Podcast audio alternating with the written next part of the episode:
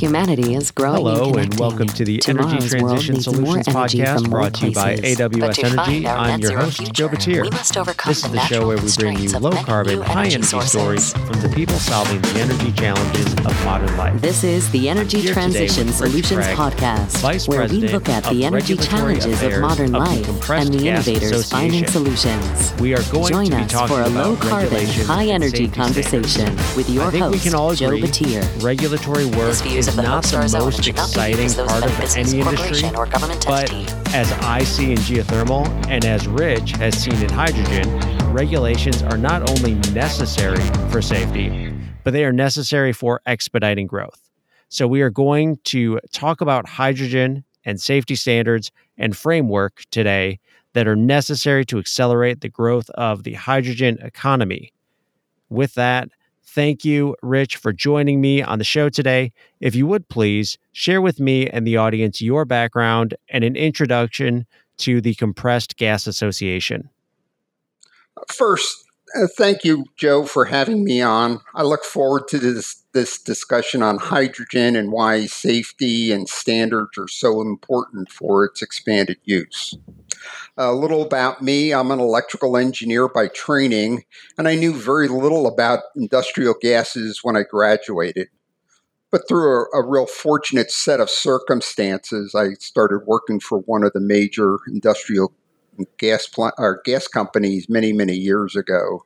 And during my career i held a lot of different positions in operations and engineering and business and finally joined the corporate process safety group uh, toward the end of my career there.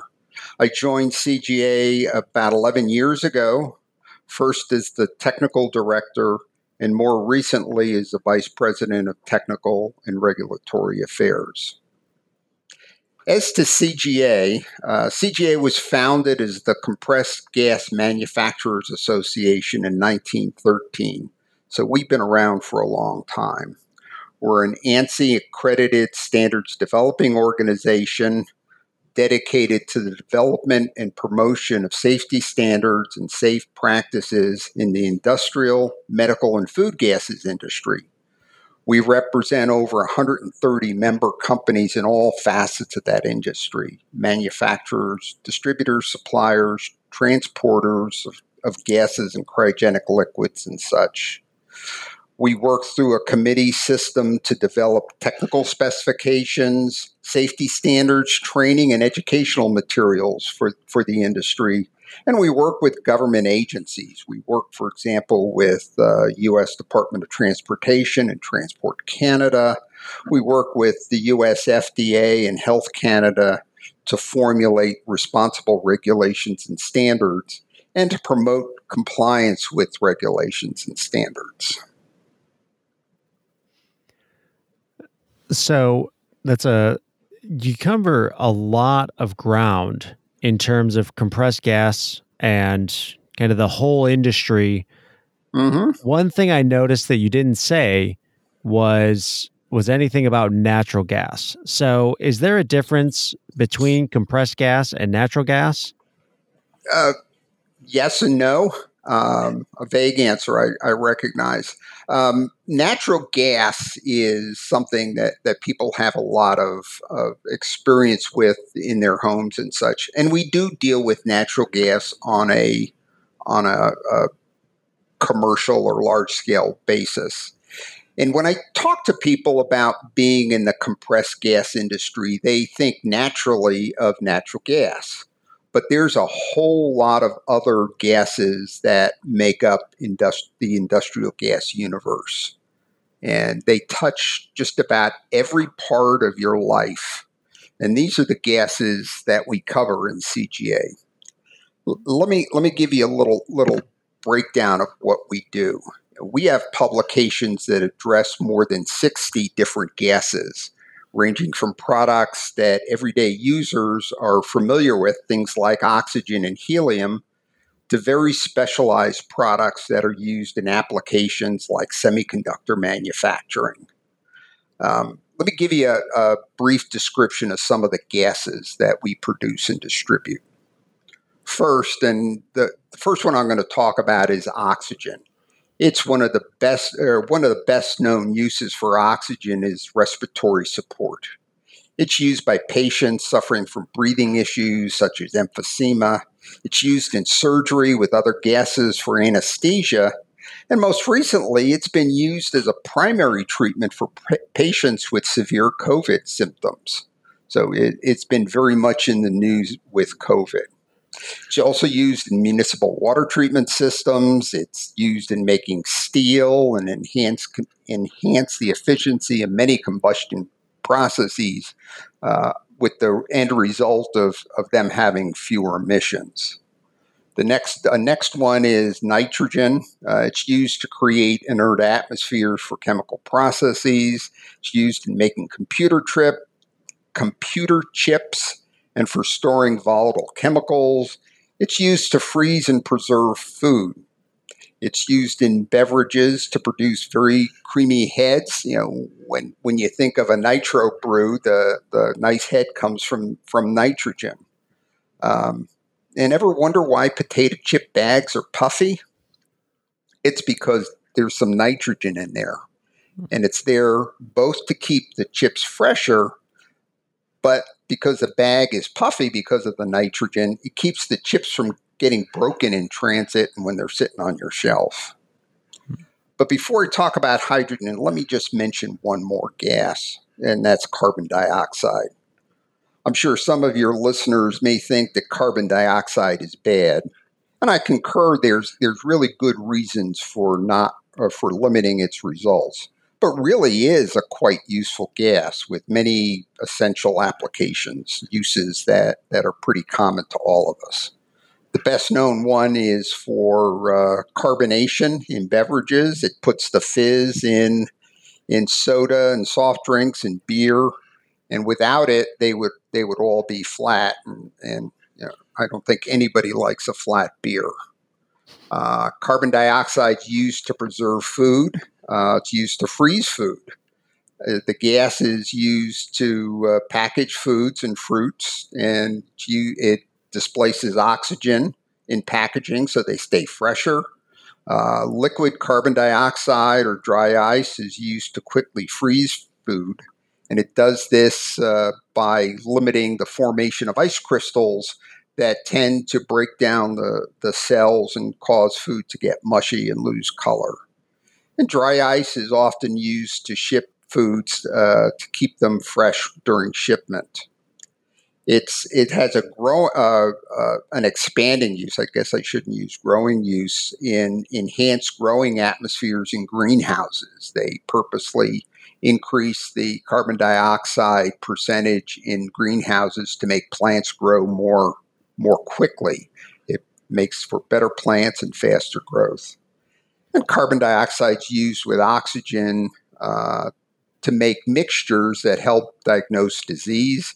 It's used for wastewater treatment. It's used re- as a refrigerant. So, you know, while people may have a, a very bad impression of, of carbon dioxide, it really is a gas that has a lot of lot of uses, a lot of beneficial uses. And then there's hydrogen. You know, we we're going to talk more about it, but but it's been around for you know, many many years. It's used not only as a fuel in fuel cells, but it's essential for making uh, semiconductor chips. It's used to make glass. It's used in large power generators, those you see at, at big utility plants to reduce the windage. Uh, that's the drag that's produced as the rotor spins within the, the generator. And it's used there also as a coolant because it's a it, hydrogen has a very good heat transfer coefficient. And you know, as I said earlier, it's used as a fuel. Uh, used as a fuel for fuel cells. It's used as a fuel for rockets. So a lot, lot of uses for hydrogen beyond what people are talking about hydrogen uses now. Yep. And it seems like every other day, or really even every day, when I am on LinkedIn or looking at at the interwebs, there is a new announcement of either somebody generating a new set of hydrogen, they're building a new facility, or a new use of hydrogen in X plant or Y plant. So it seems like it's a very fast growing market. What kind of insight do you have on the hydrogen market growth? It it certainly is a fast growing market. As you said, there there are announcements about new projects coming up every day and new uses coming up about as often. Um, there's already a significant demand for hydrogen. As I said, it's a useful gas um, outside of what it's what is being uh, proposed for for climate change. But uh, the growth in hydrogen as an alternate fuel is really expected to be to be vast. Uh, one study that that I've read by IHS Markit shows that demand could grow four times what it is today by 2050. That would represent an additional 40 million metric tons per year. That's a lot of hydrogen. The Hydrogen Council projects that hydrogen could meet 18% of our global energy needs again by 2050. Uh, and I just read another one yesterday that predicted it could be 22. It could be 22% of our energy needs. So really, uh, a lot of growth going on. And yes, we have we have the a factor that uh, just came about, the recently signed Inflation Reduction Act will certainly further the growth of hydrogen and hydrogen use. Mm-hmm.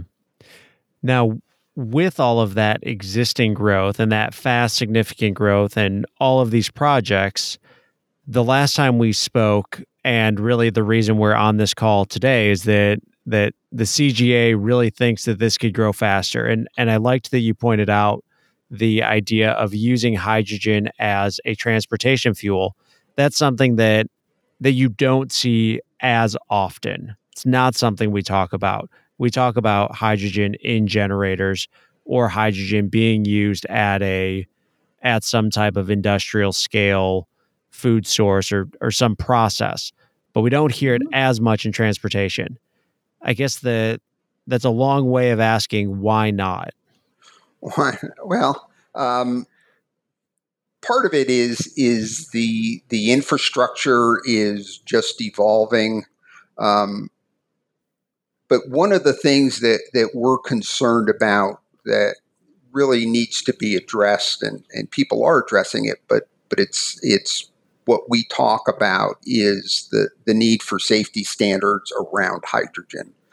Back in 2022 or 2020, we did some research and we found that only 12% of our survey respondents said that hydrogen was very safe. And that, you know, again, uh, that same population, 92% wanted to know that hydrogen fuel cell technology was safe before they'd consider using it. So having them convinced that hydrogen is is safe is is very important to promote its its expanded use. And much of this perception is founded on something that happened in Lakehurst, New Jersey back in 1937. And here I'm, I'm talking, of course, about the Hindenburg. And that has that has certainly colored the public perception of hydrogen. Um, yeah, I, when when hydrogen buses come out, it, it's really not uncommon to hear them called Hinden buses. Now, I'm not saying that hydrogen is without hazards. Like everything, there's hazards with using hydrogen. But with proper mitigations, hydrogen can be used safely. And this is where safety standards come in. They put in place the requirements that are needed to address the hazards and reduce the risks. Hmm. Yeah, I think that's a great point that you've made there because it it does seem like that perceived risk is almost always what is hindering any type of growth. Recently I had on somebody from the Nuclear Energy Institute and it's mm-hmm. the same thing. The perceived risk of nuclear is what made it fall out of favor. And when we talk about hydrogen fuels, my first thought goes to the Hindenburg. My second thought is a video that that I remember showing a a punctured cylinder with this jet of of fire coming up out of it. And to me that is in my mind I see a jet of of flames and I think, "Oh, that's dangerous. Maybe I don't want to drive in that in that vehicle." So I guess I'm I'm wondering, can you explain to me what is that real risk when it comes to hydrogen fuels and and what is that those specific points that you're trying to standardize or advocating standards for that will lessen that risk? Yeah. Uh, people sometimes confuse hazard with risk and it's it's really important to to talk about that. You know, hazard is the consequence of, a, of an event happening, while risk accounts for the probability of the event as well as the hazard. You know, an example that that I, will give you is is flying on an airplane. You know, a hazard is that the plane's going to crash and people are going to die, but the probability of that happening is extremely low. So people accept the risk. And the reason they do that, or a reason they do that, is that there are standards in place to help regulate how airplanes are built and operated. And that long history of safe operation based on having those standards has shown it to be has shown to be effective in controlling that risk. And the same goes with hydrogen. There are hazards with the use of hydrogen. It has a wide flammability range, for example, meaning it can burn in a wide range of concentrations of air. It's a very small molecule. It, it leaks easily. It allows, it diffuses through many materials that are considered air, airtight or impermeable to other gases, including uh, it'll permeate through some metals. So there's standards for the materials that can be used and how the systems are designed, built, and operated to address those hazards to reduce the probability of events and consequently reduce the risk. And its long history of safe use has shown that these standards are effective. Uh, we, we wrote our first hydrogen safety standard in 1955. Know, it's used in, as I stated earlier, it's used in a lot of applications and it's used safely because there are standards in place that understand the risks and and provide the mitigations to those uh, understand or address the hazards and and reduce the risk.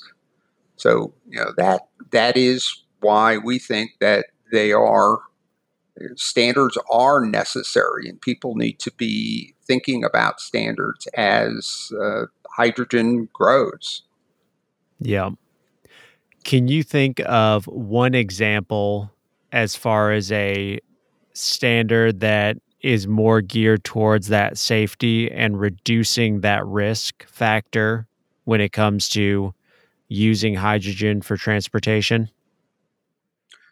I materials of construction and how you build things are are very very important. There are there's a, a, set of standards. There's lots of standards that that address how hydrogen gets stored on vehicles, how it gets used. Um, there are there are there is a need for for more standards because of changing technologies. As technologies change, the standards need to need to adapt to these new technologies and these new uses. Uh, one of the things that that will help with with hydrogen and, and making people understand that hydrogen is safe or feel that hydrogen is safe is as we get more experience with it, uh, showing that it is safe. It's again, I'll go back to to the airplane example. It's it's proven history that things that airplanes are safe to fly on and it's because standards have been put in place on how they get built and operated. Okay. So I understand the the standards and how that will and adoption will help us lower not only it will help us lower the perceived risk, because it is in fact safer and because there is a there is less to point to saying here's a problem with this fuel. So that should lead to greater public acceptance, greater adoption of this technology. The other aspect that you mentioned earlier was infrastructure. And Yes. in my mind, it's the same with EVs right now. We need fueling stations. For hydrogen, there's a lot more steps. We would also need pipelines, we would need the processing facilities, we would need to be able to build all of this to take care of the supply demand. So, I guess where are we right now in this infrastructure piece of the hydrogen economy?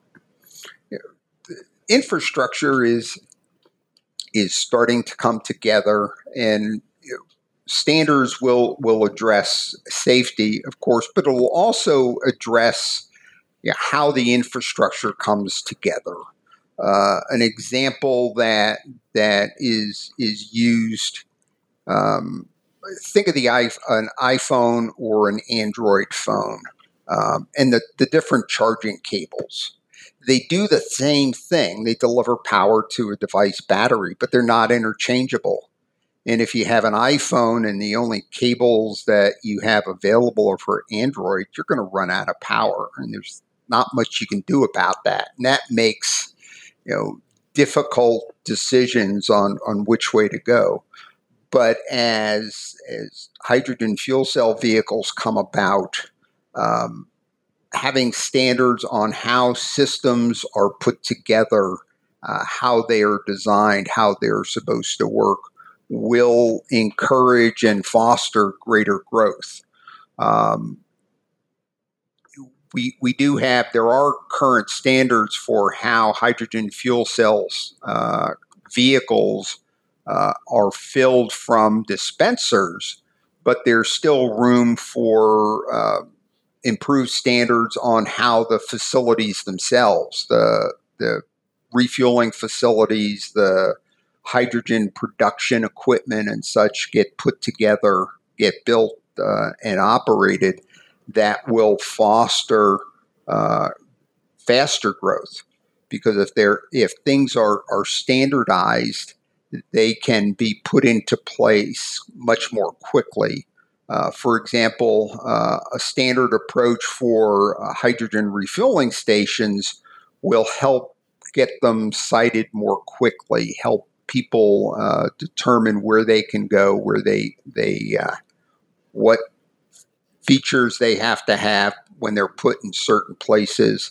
Uh, things like the the storage for hydrogen, be it high pressure uh, gaseous hydrogen or liquid hydrogen uh, standards to address that so that they, they are put in in a common manner uh, will make it easier to, to build these things out more quickly.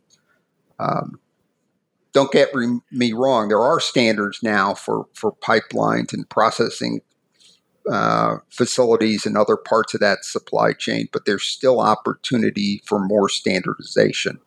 And having these standardized, uh, having standardized approaches makes building out and supplying the infrastructure not only safer, but faster and more efficient. Yeah, I can see that where just thinking about your example of an iPhone versus an Android and simple connectors and where and how those connect up and knowing specific uh, specific pipeline me- metallurgy quality that everybody uses the same or better than Right. Specific quality it ultimately would just make it all work better and make it all move faster mm-hmm. and especially when I think about the oil and gas environment, where you could have pretty much anybody tying into a natural gas pipeline if they've got a natural gas well.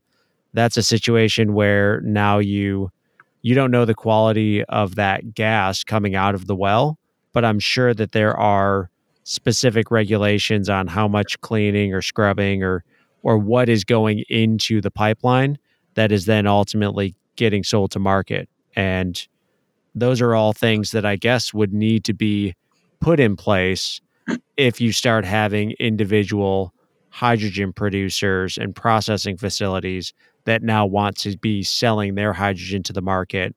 And if you're filling up your cars, you want to know you've got this quality of hydrogen. Yep. And I don't I don't know how that compares to octane levels and all of that, so I'm not even going to try. But you want a certain quality and a certain energy density that you're buying, and you want to know that that's that's right. Right, right, exactly. Um, for for hydrogen fuel cell vehicles now, there are there are two different pressure uh, requirements uh, depending upon the the particular vehicle, and having standards for those different connectors uh, is very important so that you don't put a higher pressure uh, gas into a lower pressure uh, system. Um, mm.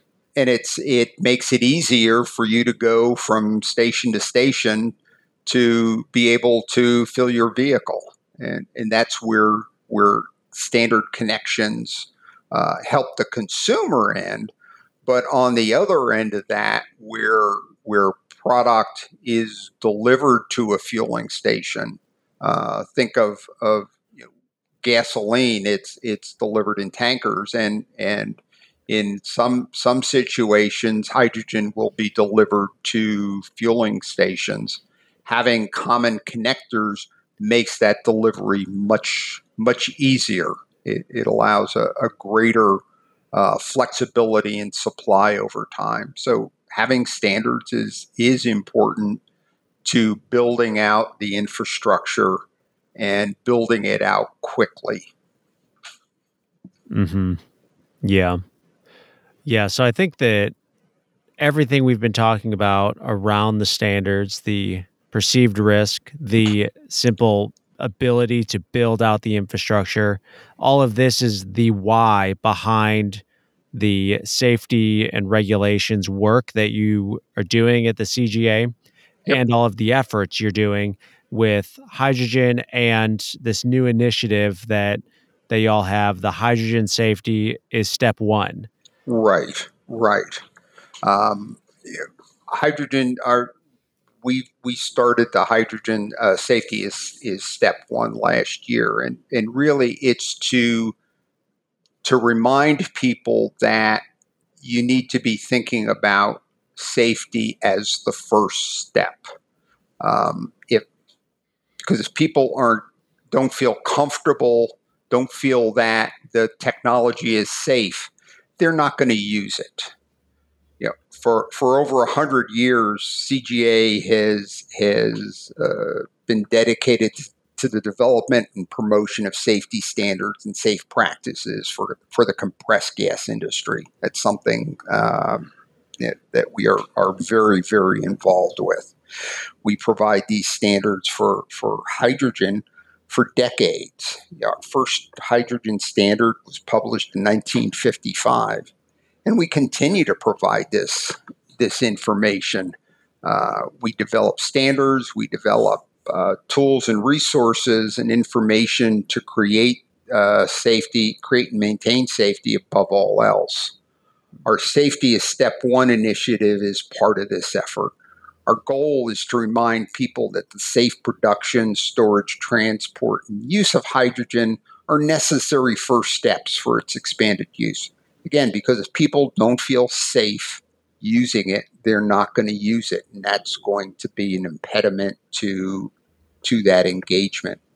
And we're looking to to spread that message uh, across a broad audience. It's more than just the the designers and builders of these uh, these fueling stations. It's it's the regulators also. It's the people deciding where hydrogen systems get uh, hydrogen refueling systems get installed. Um, the potential for hydrogen is is very very high, and you know, one of the questions we get asked is why, if the potential is so high, why should we slow down to focus on safety instead of maximizing our opportunities as quickly as possible? And that's because customers are going to be the determinant of whether and how fast hydrogen is adapted. And if they they are concerned about it, as our research shows, we need to have safety standards in place to convince them that hydrogen is is a safe uh, a safe fuel option. Mm. And you as we talk, having having a common set of standards can actually speed up the growth of hydrogen. Uh, one of the things we talk about are the Navy SEALs, and they have a saying that slow is smooth and smooth is fast. Yeah, these are these are guys that are operating, you know, at a high level of skill in a really high stakes world. But to them, this this expression is a reminder that when we slow down and do things right the first time, we ultimately move faster than when we rush. So taking a little bit of time at the front end to to get everything in place correctly will ultimately allow us to move much faster. Now, I, I, imagine some of your listeners see me as a, as a standards guy. You know, I work for a standards organization, so of course I'm I'm interested in standards. And they they may also think that standards are an impediment to action. You know, why, why do I have to do it this way? You know, if I do it that way, it'll I can do it much more quickly. But remember we were talking about hazards earlier, and standards.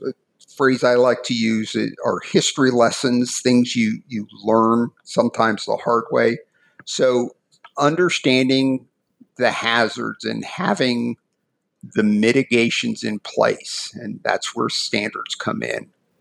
Ultimately, help us do things faster and better. Hmm. Yep. I like that. And I really appreciate just the discussion that we've had here around standards and really the the value of standards and what what they're needed for because as as you point out there are a lot of differing opinions when it comes to regulations and when mm-hmm. it comes to standards and and being told how you have to run your business or specific parts of your business that you have to meet so I think it it's always good to hear hear all the different perspectives and hear those those viewpoints on why and how and what value they add. One thing that we haven't covered that I usually like to cover though are the some some hard metrics associated with a the generalized technology or or area. Here we're talking about hydrogen and hydrogen adoption for for transportation. Mm-hmm. So I'm hoping you can speak to these. That first question that I've got is how would increased infrastructure lower the cost of hydrogen for as a fuel? Yeah, it's a good question. Um, yeah, infrastructure is a is a pretty broad, ca- pretty broad area, and we're where I think infrastructure plays a role is uh, green green electricity, for example. Um, hydrogen, green hydrogen gets produced by by electrolyzers, which use uh, green electricity, be it from be it from solar, wind, or or other other renewable sources. Um, that build out uh, will help uh, with this process. Um, having more more stations installed, it, it's almost uh, a chicken egg discussion. Uh, people want to adopt, but if they can't find fuel, that becomes a problem. Uh, people don't want to manufacturers don't want to produce fuel cells unless the the hydrogen stations are available. So it it becomes a, a, a mix between faster development of hydrogen and hydrogen fueling systems, and then that will encourage people to use to use fuel cells as as their their mode of uh, of, power in their vehicles. That I like that. And as we talk about green hydrogen, I completely agree that that is one of those areas that could you that we could really see some significant cost reduction with the Mhm. idea of curtailed energy associated with wind or solar and Right. hooking up an electrolyzer to that where you can get low electricity cost green electricity that can then immediately be producing a commodity that being hydrogen. The, the other the other area uh, dealing with infrastructure is is the regulatory environment, uh, the ability to put hydrogen facilities, hydrogen refueling stations where they're needed uh, will require some regulatory change changes also, and that's something that that standards help help uh, accomplish. Uh, having uh, having things like uh, building codes that that really are are designed to understand that the hazards and the mitigations for refueling systems uh, allows them to get put where they're needed, um, or changes in some transportation regulations uh, such as being able to move hydrogen through through some tunnels. Uh, there are places where you can't move hydrogen through through tunnels, but uh, you know, the risks don't, the hazards don't necessarily, or the risks necessarily um, address that. But it's it's understanding that and understanding where where not only our, are standard changes, standards development needed, but where where might regulatory changes be be needed to foster uh, the ability to install hydrogen fueling stations and, and hydrogen systems and pipelines and such.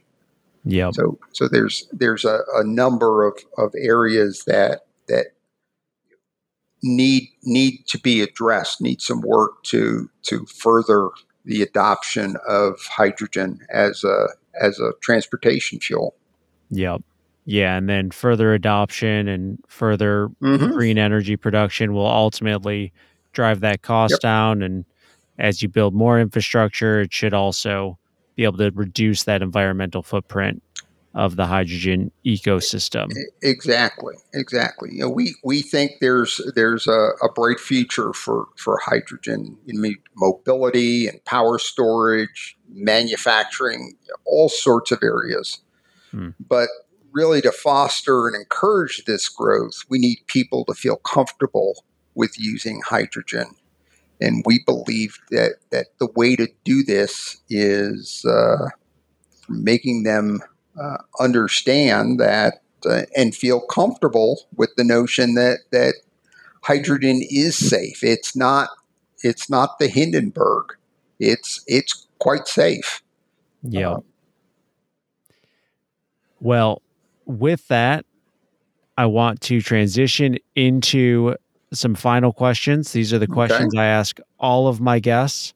The first question being What is a favorite book of yours that you would recommend? one one I, I really enjoy reading and, and watching also is Apollo 13. It's it's you know one of my favorite books and one of my favorite movies.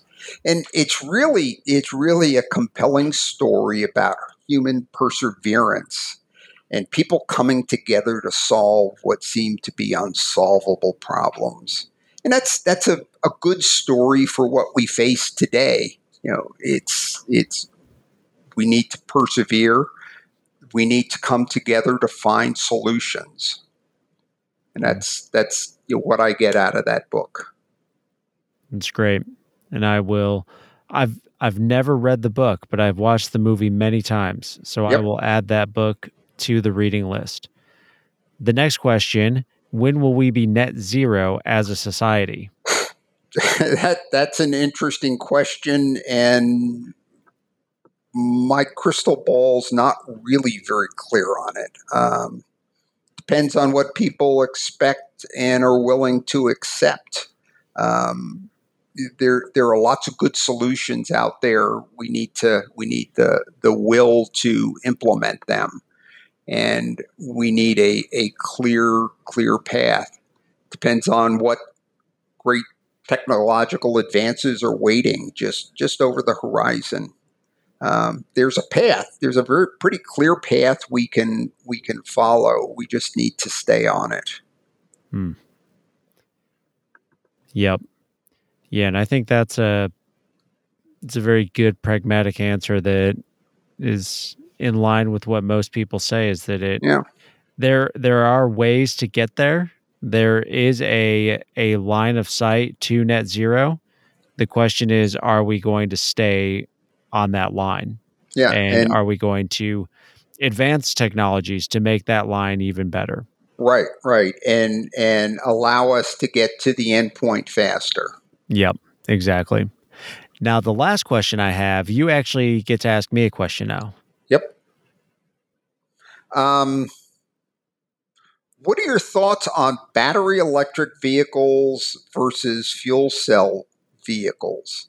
Do you think they both have natural constituencies, or will one become uh, Betamax?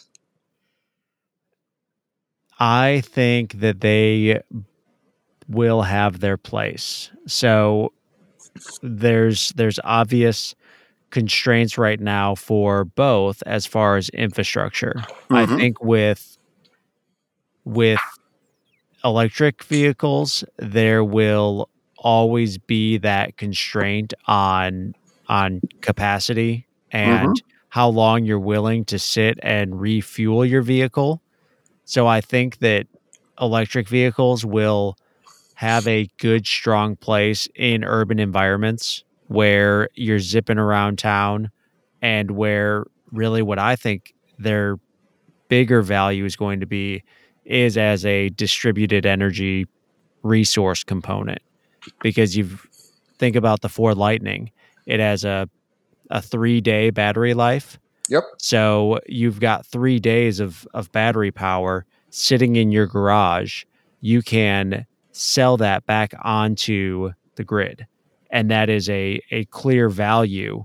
Now, with hydrogen, once you have the fueling stations, I think that that is an area where you do have a quicker fueling opportunity and that ability to do those cross country road trips. And I Mhm. think that is where alternative fuels are really going to shine is long haul transportation. So I Yep. think advanced biofuels, hydrogen, fuel cell vehicles, that's going to be the future of of long haul transportation and really what is a very very large component of our current supply chain. So we kind of need to figure those parts out if we want to get to net zero. Yep. Yep. I I completely agree with that.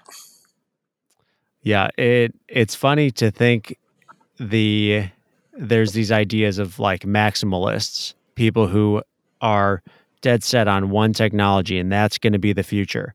Now, I will I will gladly concede that I am a geothermal maximalist if there is such a thing. I think geothermal is the foundation. It needs to be the base load and and that that starting block of the energy tower, if you will. But ultimately, it is something that facilitates and and makes other opportunities and makes other other um, other energy sources be able to have more opportunity.